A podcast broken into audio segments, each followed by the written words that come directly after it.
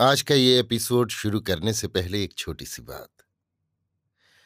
क्या आप भी अपना पॉडकास्ट बनाने की सोच रहे हैं? तो एंकर ट्राई कीजिए। ये पॉडकास्ट बनाने का सबसे आसान तरीका है। नंबर एक, ये फ्री है। नंबर दो, इसमें कई सारे ऐसे टूल्स हैं जो आपको अपने फ़ोन और कंप्यूटर पर रिकॉर्ड और एडिट करने की फैसिलिटी देते हैं।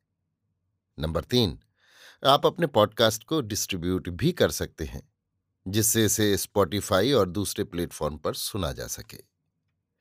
तो डाउनलोड कीजिए फ्री एंकर ऐप या विज़िट कीजिए एंकर डॉट एफ़ पर अपना पॉडकास्ट स्टार्ट करने के लिए।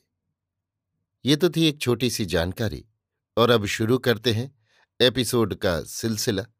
तो आज के एपिसोड में लीजिए सुनिए किशोरीलाल गोस्वामी के लिखे उपन्यास। खूनी औरत का साथ खून का चौबीसवां परिच्छेद। चाचा, मेरी यानी समीर गोस्वामी की आवाज़ में। नींद जब खुल गई, तब मैंने क्या देखा कि पुन्नी और मुन्नी मेरे पैर दाब रही हैं। ये देखकर मैं उठ बैठी और ताला खुलवाकर उन दोनों के साथ नहाने धोने चली गई। उस समय सात बज गए थे। एक घंटे में जब हम सब निपट कर आ गईं, तब पुन्नी मुन्नी तो रसोई खाने चली गई और मैं अपनी कोठरी में बैठकर भगवान का ध्यान करने लगी। नारायण का स्मरण तो मैं नित्य ही किया करती थी, पर आज बहुत ही जी लगाकर भजन सुमिरन करने लगी। दस बजे जेलर साहब आए और मुझे दूध पिलाकर बोले कि, आज बैरिस्टर साहब का पत्र लेकर एक सज्जन तुमसे मिलने आए हैं। वे अपने को तुम्हारा चचा और अपना नाम रघुनाथ प्रसाद तिवारी बतलाते हैं। यदि तुम उनसे मिलना चाहो तो उन्हें मैं यहीं पहुँचा दूँ। ये सुनकर मैंने हामी भरी। तब जेलर साहब चले गए और थोड़ी देर में एक कैदी से एक कुर्सी लेवाए हुए जेलर साहब मेरे चचा के साथ आ पहुँचे।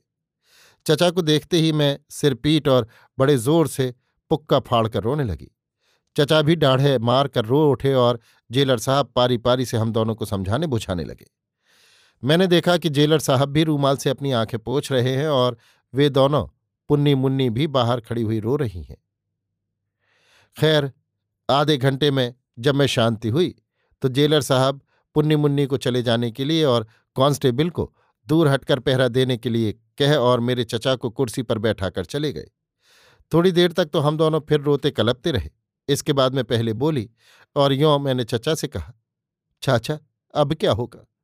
इस पर उन्होंने कहा, घबराओ ना बेटी, जब दीनदयाल ने तुम्हारी सहायता के लिए दीनानाथ को भेजा है, तब तुम निश्चय जानो कि अब तुम्हारा एक बाल भी बांका ना होगा।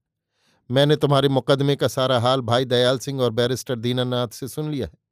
वे लोग छाती ठोक कर ये बात कहते हैं कि हम लोग हाई कोर्ट से दुलारी को साफ़ बचा लेंगे।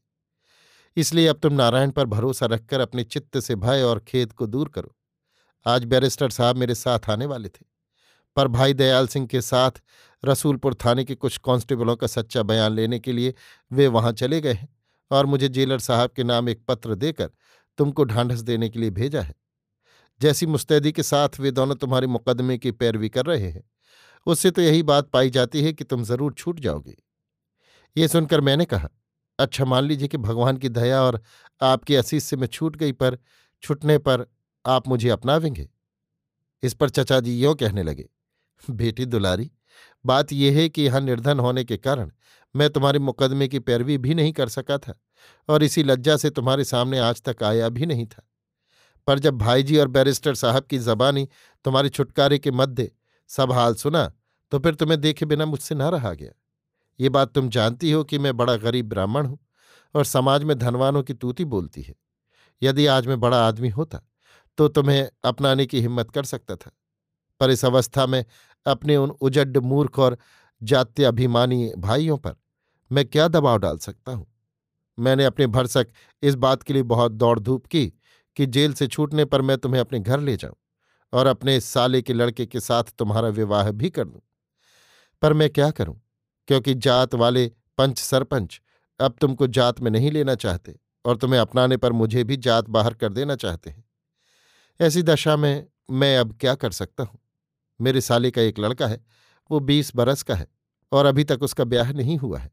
आज से आठ बरस पहले मैंने उसके साथ तुम्हारा ब्याह कर देने के लिए भाई विश्वनाथ प्रसाद तिवारी को बहुत समझाया था, पर वे राज़ी न हुए और मुझसे लड़ पड़े।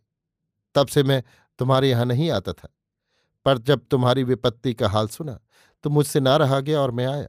आया तो सही, पर सिवाय जगह ज़मीन के और कुछ भी हाथ न लगा। फिर भी मैंने तुम्हारे पिता का श्राद्ध भली भांति कर दिया और जगह ज़मीन पर दखल हासिल किया। ये सब हुआ, पर हाय, मुझ अधम से तुम्हारा उद्धार न हो सका। इसका मुझे मरते दम तक दुख रहेगा। चचा की इतनी लंबी चौड़ी बातें सुनकर मैंने कहा तो फिर मेरा कहाँ ठौर ठिकाना होगा? इस पर वे कहने लगे, सुनो बेटी, बैरिस्टर दीनानाथ मेरी जाति के ही हैं, पर विलायत हो आने के कारण जात वाले अब उन्हें नहीं बरतते। वे बड़े विद्वान, धन कमाने वाले, नवयुवक और स्वरूपवान हैं। उनकी माता पिता या स्त्री कोई भी नहीं है और वे अकेले हैं। उनकी हार्दिक इच्छा तुम्हें अपनी अर्धांगिनी बनाने की है। मैंने उन्हें अपनी सम्मति दे दी है और तुमसे भी मेरा यही अनुरोध है कि भगवान की दया से इस विपत्ति से उद्धार पाकर तुम दीनानाथ समान गुणवान व्यक्ति की भार्या बनो। इसमें कोई दूषण नहीं है और जाति के होने के साथ ही उनका गोत्र अलग है। यद्यपि वे विलायत से ही आए हैं और साहबी टोप लगाकर कचहरी जाते हैं, परंतु इतने पर भी उन्होंने ब्राह्मण पने का आचार विचार या शिखा सूत्र नहीं त्यागा है। ऐसे अनुरक्त, सुशील और योग्य वर को पाकर तुम चिर सुखनी होगी और ऐसा होने से मुझे भी संतोष होगा। ये तुम निश्चय जानो कि ये विलायत का बखेड़ा बहुत दिनों तक न चल सकेगा और एक न एक दिन ये सारा झमेला मिट जाएगा और तब विलायत आने जाने वाले जाति से बाहर नहीं रह सकेंगे। ऐसा ज़रूर होगा, पर इसमें जरा देर है। वो यों कि जब दो चार हज़ार हमारे जाति के भाई विलायत से आवेंगे तब विलायती भाइयों का एक बहुत बड़ा समुदाय खड़ा हो जाएगा और तब फिर जाति वाले उस बड़े धड़े में से किसी किसी छेंक छांक कर अलग करने की हिम्मत करेंगे।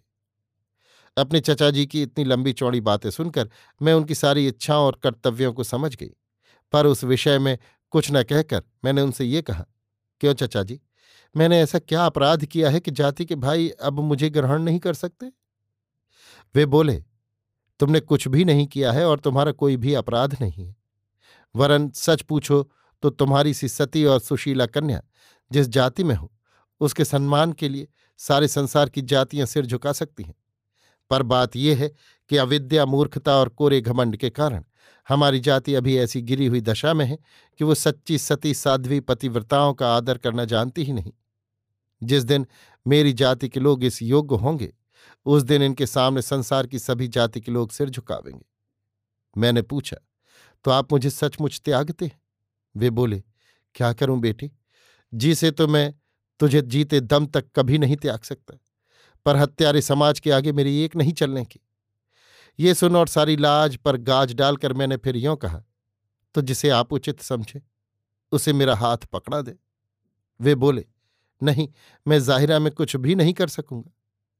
मैं बोली तो चुपचाप ही कर दीजिएगा। वे बोले, नहीं, चोरी की बात भी भला कभी छिपी रह सकती है, इसलिए तुझे स्वयंवरा होना पड़ेगा। ये सुनकर मैं फिर फूट फूट कर रोने लगी और देर तक रोती रही। आखिर आप ही, आप में चुप हुई और फिर इस विषय में चचा से कुछ भी कहना सुनना मैंने उचित नहीं समझा। वे देर तक चुपचाप बैठे रहे और फिर उठे और मुझे असीस देकर चले गए। उनके जाने पर मैं बड़ी देर तक बैठी बैठी रोया की और जब साँझ होने पर पुन्नी और मुन्नी ने आकर मुझे बहुत कुछ समझाया, तब मैं कुछ स्वस्थ हुई। फिर भी उस दिन मेरा ऐसा जी दुखी हुआ था कि उस रात को मैंने पुन्नी या मुन्नी से कुछ भी बातचीत न की और दूध पीकर सोने का बहाना करके पड़ रही। पर आधी रात तक मुझे नींद न आई। हाँ वे दोनों नौ बजते बजते सो गई थी। अभी आप सुन रहे थे किशोरीलाल गोस्वामी के लिखे उपन्यास, खूनी औरत का साथ खून का चौबीसवां परिच्छेद चाचा मेरी यानी समीर गोस्वामी की आवाज़ में।